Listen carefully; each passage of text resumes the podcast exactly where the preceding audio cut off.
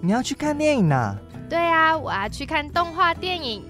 动画电影哪有什么好看的？既然你不知道有什么好看的，那我们就先来用听的吧。一起来听，说一口好动画。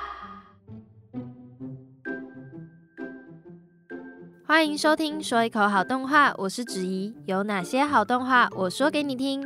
上一集我们讲了一点点关于宫崎骏的动画电影在设计上面的小巧思，还有幕后的小故事，给大家暖暖身。今天这一集呢，就要来更刺激的，直接把宫崎骏他还是菜鸟动画师的那些辛酸血泪史，还有他可能不太想要让大家知道的秘密，全部都摊开来说个清楚，讲个明白。但当然啦，一开始还还是先慢慢来啦，不要一下子给大家的小心脏太大的刺激。先来聊聊为什么今天的副标题要叫做“爱画画的小宫崎”吧。我们的主角小宫崎，也就是宫崎骏本人。他是在一九四一年出生的，是一个第二次世界大战时期出生的大战宝宝。不过呢，他算是一个很幸运的小孩，家里并没有因为战火有太多的影响，反倒是呢，他爸爸在家族企业宫崎航空新学这个公司里面工作。光听公司的名字里面有“航空”这两个字，其实很想当然，它就是一个跟飞机相关的企业。在那一个因为战争，所以航空学也蓬勃发展的年代。家里的本业又是做这一行的，让小宫崎他从小就对飞机产生很大很大的兴趣。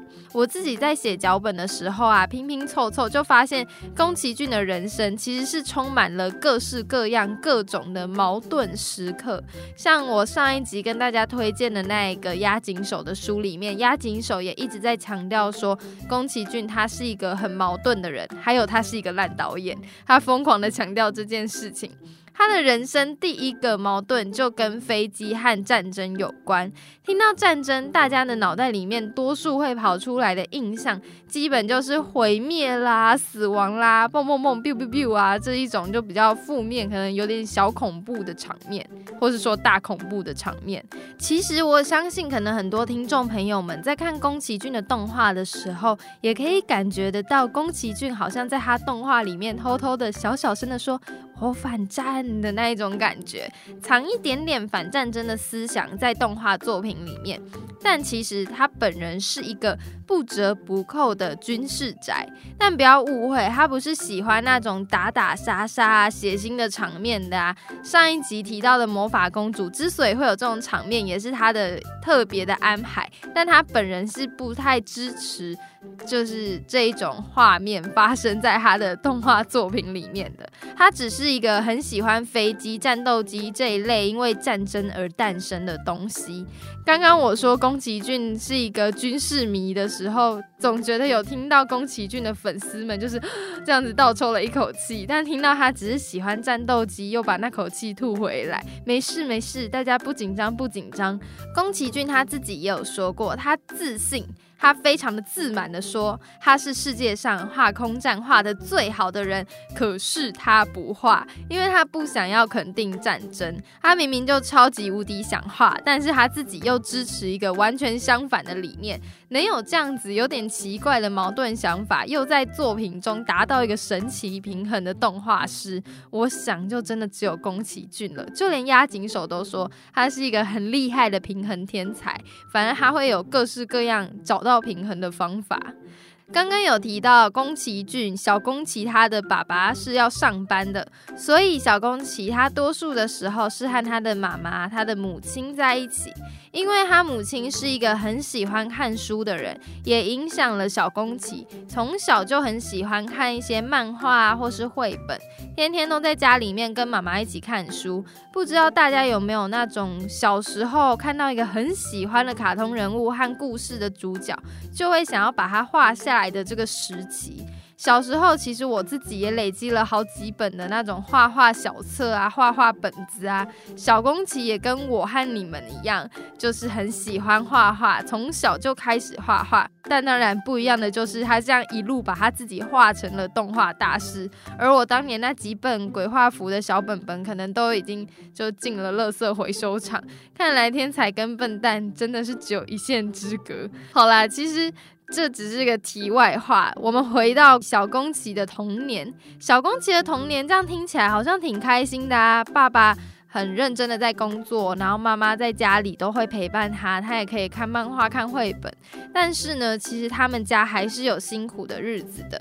他的母亲就是生了重病，所以导致小时候的宫崎骏呢，必须要为了帮母亲治病，他们家就要一直搬家，一直搬家，搬到可以帮他母亲治病的地方。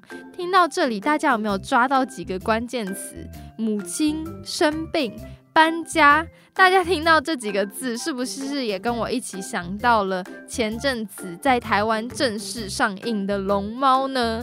就有人认为龙猫其实就有一点点宫崎骏本人的自传的色彩，因为龙猫里面的小月和小梅他们经历的这些事情，真的和宫崎骏本人的人生有九十趴的相似度。宫崎骏的动画里面还有很多很多地方可以看到他自己把他自己投射在里面，当成其中的某个主角的这种行为发生。所以呢，如果之后还有更多宫崎骏动画电影会在台湾上映，大家也可以睁大眼睛来找找看，看看宫崎骏爷爷把他的影子到底投射在哪一个角色身上哦。当然啦，今天也不是一整集都要来跟大家聊聊爱画画的小宫崎，我们要进入到中宫崎，就是宫崎骏他在高中的时候。刚刚有提到宫崎骏，他小小年纪就展现自己身为天才灵魂画手的这个功力。在他高中的时期呢，他就也开始学习绘画。除了开始学画画以外，在他高三那一年，日本动画也有一个大突破。如果听众朋友们有听我前面在跟大家介绍的动画历史，就会知道，就是日本的第一部本土制作的彩色动画电影《白蛇传》在他高三那一年上映了。宫崎骏他自己看完这一部动画电影之后，他内心那个对动画的热情就瞬间的被点燃了。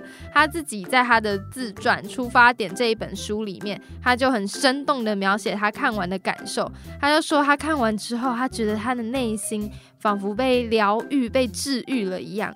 回家的路上呢，他就还一直沉浸在那个情绪里面，久久不能自拔。甚至他还在他家的那个火炉旁边窝在那边，然后哭了一整个晚上。我自己在看出发点的这一段描写的时候，我都觉得我仿佛已经看到宫崎骏本人坐在角落边，在那里啜泣了。可能有人就会想说，这也太夸张了吧？但是呢，毕竟是高三嘛，正值一个压力很大的时候，其实那时候对什么事情都很敏感。我之前也还曾经在下课人超多的走廊大爆哭，所以我觉得宫崎骏他这样做已经算是很内敛、很唯美的了。那刚刚提到《出发点》这一本书呢，它其实里面的内容就是在讲说宫崎骏他综合他自己一些他的个人看法，还有他参加的一些影展啊，或是他之前有参与过的采访内容，集结成的一本书。在书里面就有提到，宫崎骏他自己最沉迷漫画，也是在高中时期。因为在这个年纪呢，其实大家本来就是一个自由的少年，要就是迎着风奔跑的那种自由自在的年纪。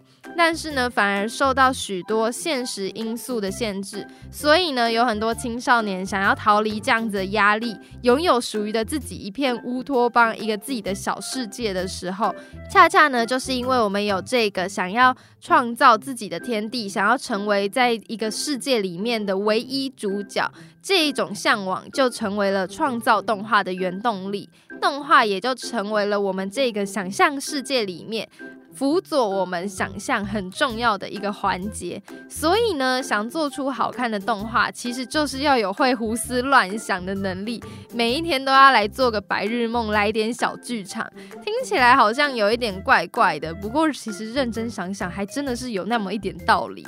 毕竟呢，一部动画的诞生，最一开始也都是来自一个天马行空的想法。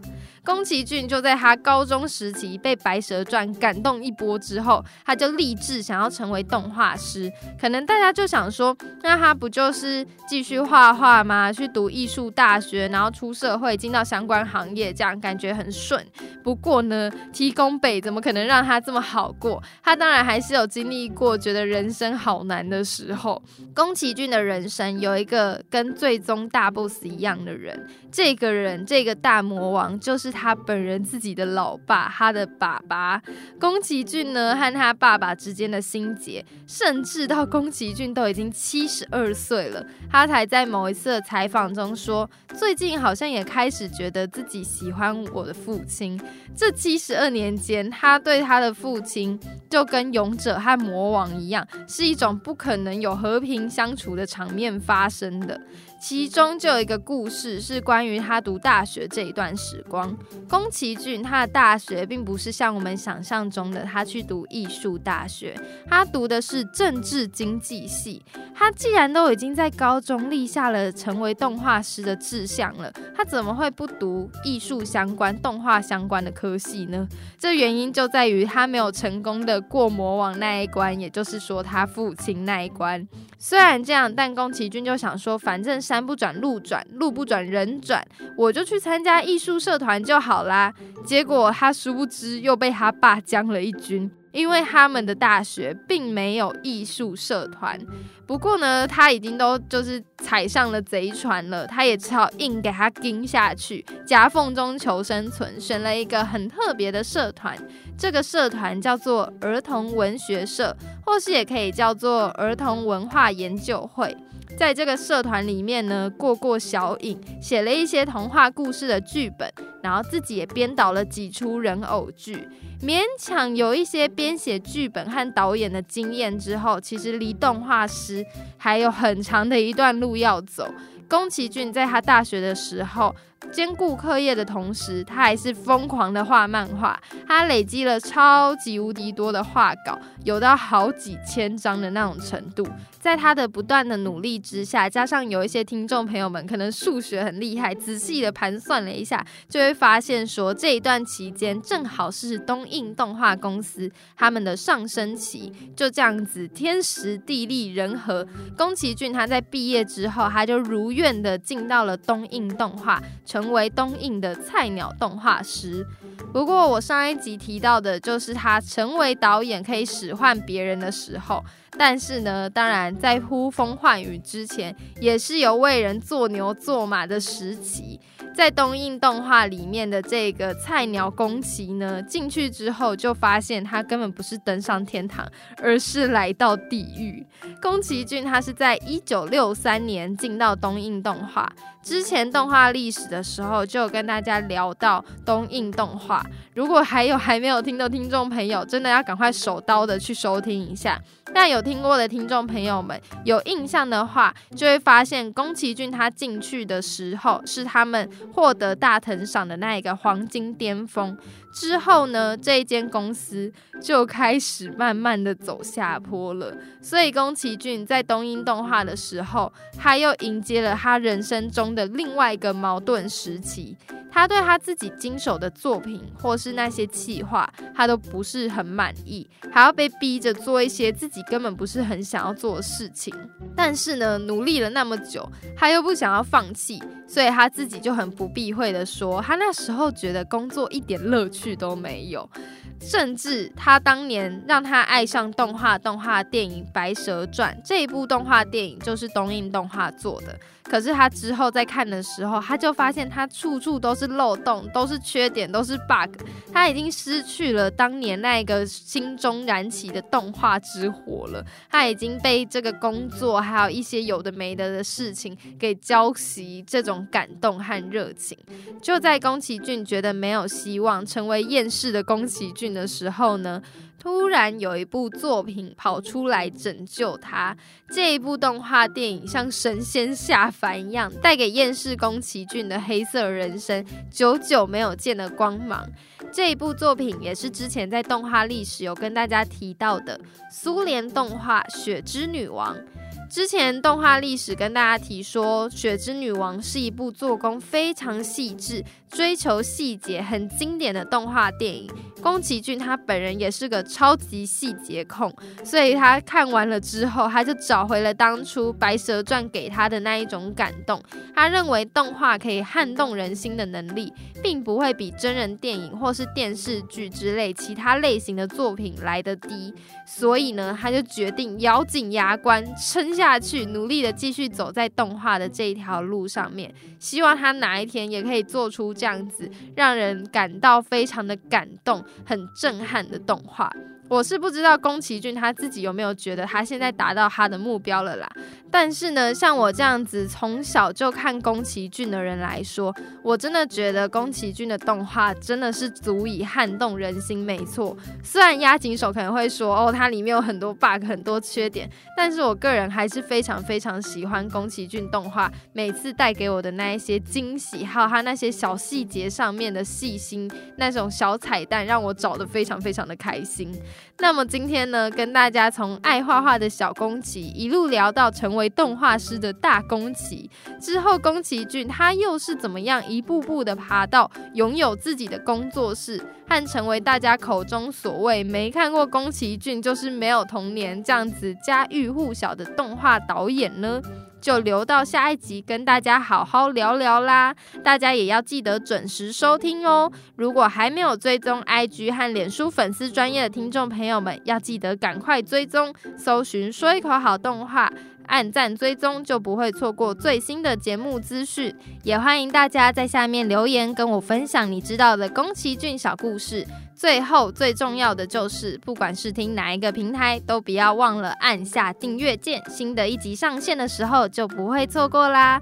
谢谢大家收听，说一口好动画，有哪些好动画，我说给你听。我们下周见，大家拜拜。